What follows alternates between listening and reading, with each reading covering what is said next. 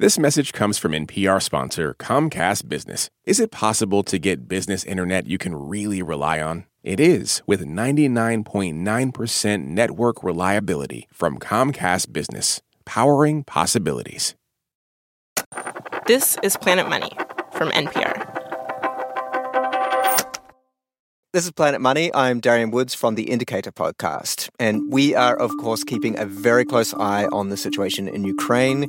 We're working to understand what this all means for the global economy and what it means for people living in Ukraine and Russia. The US and Europe and its allies have imposed very harsh sanctions on Russian financial institutions, as well as on Russian President Vladimir Putin himself and other Russian elites. And two new sanctions rolled out over the weekend dealt an especially big blow. They strike at one of the big ways that Putin tried to make the Russian economy immune to Western sanctions. They get at the billions of dollars worth of cash, gold, and other assets held by Russia's central bank. After the break, I talk with Indicator co host Adrian Ma about how to target Russia's financial fortress. Stay with us.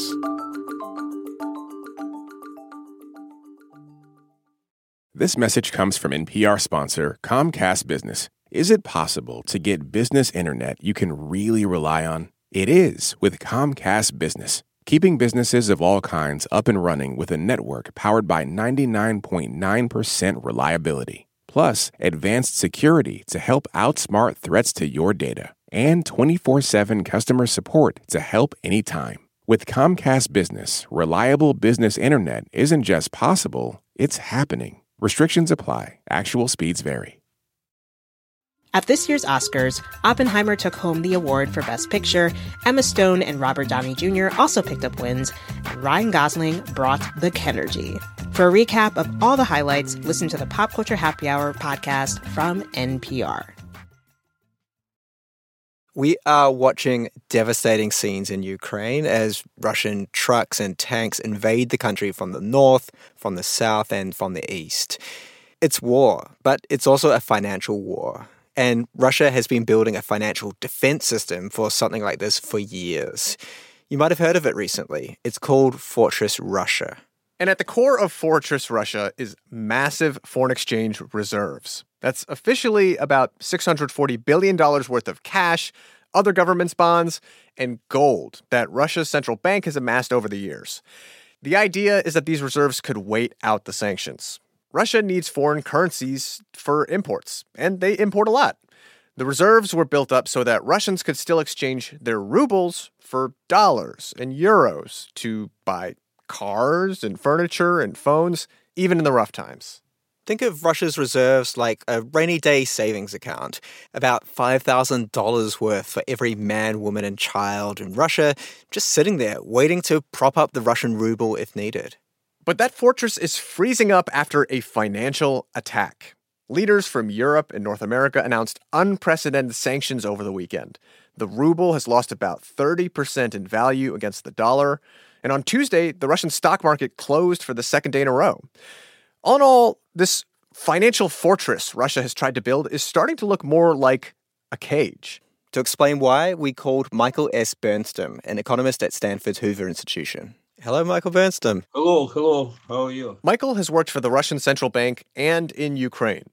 And he says he first started thinking about global finance about 70 years ago. It was just after World War II in Soviet Russia. Michael had fallen sick as a young child. My parents needed to buy some antibiotics on the black market. The black market was the only place to buy antibiotics because the Soviet currency wasn't able to be freely exchanged to buy imports like penicillin. But Michael's grandmother had a trick up her sleeve. She was a dentist and she used gold and silver for teeth fillings. She exchanged that silver and gold for penicillin. So I learned high finance very well at the age of four learning high finance at the age of four, Michael could see that currencies were only as valuable as what you could exchange them for. Today, Michael has been analyzing whether Russia's financial fortress can support the ruble enough so that Russians can keep importing products like antibiotics. We asked Michael on Monday what he thought about the fortress. Can those assets be used to prop up the Russian economy? As two days ago, yes. As today, no. The reason is that over the weekend, European and North American leaders announced extraordinary new sanctions against Russia. Western leaders announced two supersized sanctions in particular. First, they blocked some of Russia's big banks from accessing the SWIFT bank messaging system used for bank transfers. And that is huge, right? So the SWIFT messaging system is basically the completely dominant way for banks to talk to each other when they transfer money. It covers about 11,000 global banks, and without it, a lot of money can't move across borders. You're effectively shut out of the global financial system. And second, Western leaders sanctioned the Russian central bank, and that is just unprecedented action against an economy the size of Russia's. Now, there is one giant loophole here. Payments for Russia's big exports, oil and gas, are still being allowed from some banks. But even with this loophole, the sanctions announced over the weekend are so large that not even Russia's $640 billion fortress is enough to protect its economy. We'll explain why these sanctions make Russia's financial fortress look more and more threadbare by going through all its components. You don't need a calculator. You don't need an abacus. All you need is just a few numbers. First number, roughly $250 billion. So 250 billion are now unavailable because those are United States government bonds, government bonds of the European Union, Japanese bonds, uh, British bonds. And all those government bonds from Western aligned countries pose a problem for Russia because well, it's not like the days before computing where you could get like a physical certificate that another government owes the money to the bearer of that certificate. Instead, it's a digital entry in the ledger of a country's treasury or central bank. And so, in order to withdraw them, you need the goodwill of people and institutions. And Russia does not have the goodwill of Western aligned institutions. So Given the sanctions on the Russian central bank, these bonds are frozen.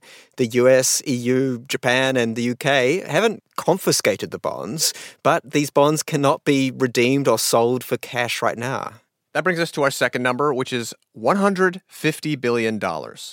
That's the rough value of what Russia has in savings accounts in banks all over the world. And in peacetime, this might make sense because, you know, why not earn a bit of interest on your cash?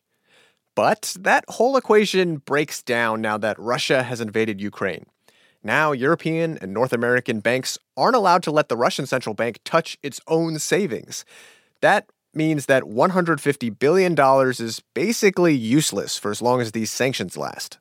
The rule number one is you have to understand you don't fight the country where you keep your money basic rule seems like a bit of oversight from Putin's government. Maybe they didn't actually expect these sanctions to be so severe. Yeah, certainly not from Europe, especially. And that brings us to a country that is not as aligned with North America and Europe. It's China. Russia has $84 billion worth of Chinese government bonds. But even if China allows Russia to sell these bonds back, they're denominated in yuan, the Chinese currency. The Chinese currency in the minds of the Russian people is not a kind of world currency. No one is using it, no one has ever seen it. Michael says if the point of this fortress is to reassure everyday Russians they can keep confidence in the ruble, it doesn't do a very good job of that. You want to convince citizens that they'll still be able to convert the rubles into global currencies at some later date.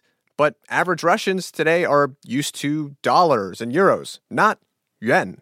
The fourth part of Russia's fortress is more old school. It's gold, gold bars. That's estimated to be valued at about $130 billion. Gold bars can be sold to any remaining friends of Russia's, right? Like maybe Iran or Pakistan might want some. Or maybe just like Michael's grandmother's gold, you know, maybe you could trade it on the black market. But Michael says the logistics of selling this much gold in a rush are just unrealistic. You don't see a train of, of gold bars going from Moscow to Beijing? No, it's possible. It's possible, but it takes time and uh, it's not much. So that just leaves cash. Actual hard physical banknotes locked in a secure basement in Russia somewhere. Michael estimates that to be around $30 billion of large denomination bills, right? Like euros, pounds, and dollars locked in a vault. And so when you zoom out, this $640 billion fortress that Russia has spent years amassing kind of just boils down to $30 billion of cash. No one now wants to get under the US sanctions. That's how powerful these financial sanctions have been. Yeah, absolutely. They are the weapons of mass financial destruction. The weapons of mass financial destruction. They destroy their currency, then they destroy the banking system, then the supply chains break down because the companies want dollars. And then the most difficult thing is how do you govern? How do you govern a country in economic freefall facing colossal sanctions? That's a dangerous weapon. The weapon of mass financial destruction is very dangerous.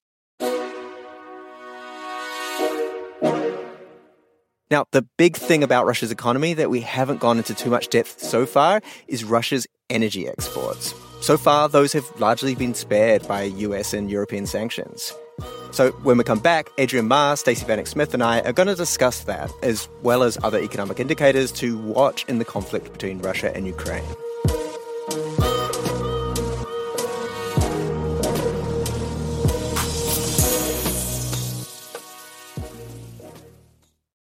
Support for this NPR podcast and the following message come from ezCater, committed to helping companies solve food. From employee meal plans to on site staffing to concierge ordering support. With corporate accounts, nationwide restaurant coverage, and payment by invoice, ezCater.com. This message comes from NPR sponsor Carvana. Carvana has made it easy to sell your car. Just enter your license plate or VIN, answer a few questions, and they'll give you a real offer in seconds, and it's good for up to seven days. Visit Carvana.com to get an instant offer today. In a stressful election year, we know that a good show, movie, or book can feel like a sacred thing. At Pop Culture Happy Hour, we believe pop culture can be good for you. So we're here four days a week to bring you a book, movie, or show recommendation to put you in high spirits. For a dose of old fashioned pop culture therapy, listen to the Pop Culture Happy Hour podcast only from NPR. So, in this part of the show, Stacey Vanek Smith, Adrian Ma, and I are going to discuss three Russia Ukraine indicators, three economic stories that can shed light on what's going on. Adrian Ma, what is your indicator? So, this indicator has to do with, no surprise, crude oil. This is pretty top of mind. Russia is one of the world's biggest oil producers, and oil is by far its biggest export. Now, most of that oil goes to China and a handful of European countries like Germany and the Netherlands. And so after Russia began attacking Ukraine, what happened was the price of Brent crude oil surged past $105 per barrel. And just for perspective, that is the first time that it's gone that high in about seven years. And just to clarify, Brent crude, that is basically one of the most widely traded kinds of oil, one of the main benchmarks for world oil prices. That's right. And all this is happening at a time when the global oil market is already really tight right? So just like thinking back during the pandemic when things started shutting down, a lot of the world's oil producing countries also ramped down production, which makes sense, right? People were hunkering down, entire countries were locked down. But then, as the pandemic has begun to ease up, there's been this huge demand for oil again. And the problem is, well, there's a couple things, right? So some of the countries that had slowed down their production, they're struggling to get back up to speed. But also OPEC, you know, that cartel of oil producing nations, which includes Saudi Arabia and the United Arab Emirates, they've basically been resisting calls to up their production. And not to mention, there's also a shortage of natural gas. So oil is in serious demand right now. So, even before the Russian invasion of Ukraine, we were already in a situation that was just really pushing up the price of oil. And now it's much worse. Totally. And and energy analysts have been saying that an invasion of Ukraine could further squeeze the world oil supply. So what this could mean for the US is that prices at the gas pump go up, energy prices overall go up, and what that could lead to is the thing that we keep talking about these past months is it could lead to more inflation. There is one way the US could try to counteract the rise in oil prices, which is by tapping its reserves. And the Biden administration tried this late last year Uh, they authorized the release of about 8% of the U.S.'s oil reserves, which is about 50 million barrels. So they put those barrels onto the market, but it didn't really stop the rise in prices from continuing. So even though that's the case, the White House says that if prices continue to spike, they would consider tapping the reserves again. Okay, big news in the oil market, Adrian. All right, so Stacey, uh, what is your indicator? My indicator is 1.7 trillion. Okay. In fact, that is the size of Russia's economy. At $1.7 trillion, that is their gross domestic product, their GDP, the sum total of all the goods and services the country produces. Okay. Is that big, small, in the middle? So it's actually pretty little, smaller than Italy's, India's, South Korea's. But I do think that this 1.7 trillion really punches above its weight. Like Adrian was saying, uh, Russia is just this enormous exporter of oil and natural gas. Uh, Europe gets about 40% of its natural gas from Russia and around a quarter of its oil. So I think the, Russia and Europe's economies are really intertwined. And this is a really fragile moment for a lot of global economies right now oil, natural gas, these are things like very essential needs for an economy and for a lot of individuals. And so I think Russia's sort of able to like leverage its economic might in a way that is much bigger, much more significant in certain ways than 1.7 trillion. But of course, you know, oil may be sort of like the headline player here, but Darian, you're going to talk about some of the supporting commodity cast members, right? Yeah, that, that, that's right. Russia's economy is not purely oil and gas. Um, I'm going to talk about another export that is actually really important as well. It makes up 43% of global supply. Uh, this one is one of Russia's metal exports. Uh, and along with this particular metal, Russia also exports a lot of nickel, aluminum, copper.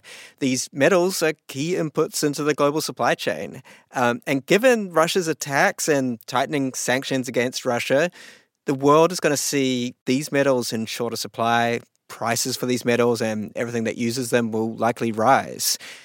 Anyway, enough uh, build up. I want to talk about the specific metal. Yes. What is this magical metal? Yeah, palladium is the magical metal. So t- tell us about how, why palladium? Look, I, I didn't know anything about palladium until a year ago. I'm not expecting this is a well known element on the periodic table. But I actually first learned about it through a friend whose Toyota Prius got partly dismantled on the street by some crook. What? So there's been this spate of thefts all across the country, car thefts over the last year or two, with people tearing off people's cars' catalytic converters. Catalytic converters are these devices that clean up your exhaust. They they convert carbon monoxide into a less harmful gas. And they was trying to steal the palladium inside, which is the metal that does the work of cleaning up. Okay, so what are criminals using palladium for? Like where is the market for all of this stolen palladium coming from? You know, there are palladium dealers. Police have, you know, raided facilities of just catalytic converters piled up, and you can send it back into the black market. It's more expensive per ounce than gold these days, which 10 years ago was not the case at all. So basically, the fact that there's been a push to develop vehicles that are more emissions friendly, meeting stricter emission standards, that has created a big market for palladium, which has in turn created a black market for palladium. Exactly. So, as emission standards get tighter and tighter all across the world, that boosts demand for palladium. And where do you get it from? Well, apart from uh, you know chop shops on the streets of LA, you'll get it from Russia, which supplies forty three percent of the world's supply. And look, this seems like maybe a trivial example considering what is going on right now, but I just think this is one example of all the effects that will just ripple out across the entire economy that just show how interlinked we all are and how what's going on in Ukraine is going to affect us all. No, it's true. And that's a really important thing to keep in mind, I guess, as we're watching everything unfold.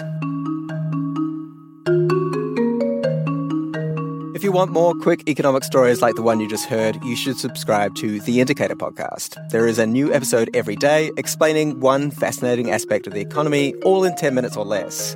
You can email us, planetmoney at npr.org, or you can find us on TikTok, Facebook, Twitter, or Instagram. We are at Planet Money. The original Indicator episodes were produced by Nicky Ouellet and Viet Le, with help from Isaac Rodriguez and Gilly Moon. They were fact checked by Corey Bridges and edited by Kate Concannon. This episode of Planet Money was produced by Sam Yellowhorse Kessler and edited by Molly Messick. Planet Money's executive producer is Alex Goldmark. I'm Darian Woods. This is NPR. Thanks for listening.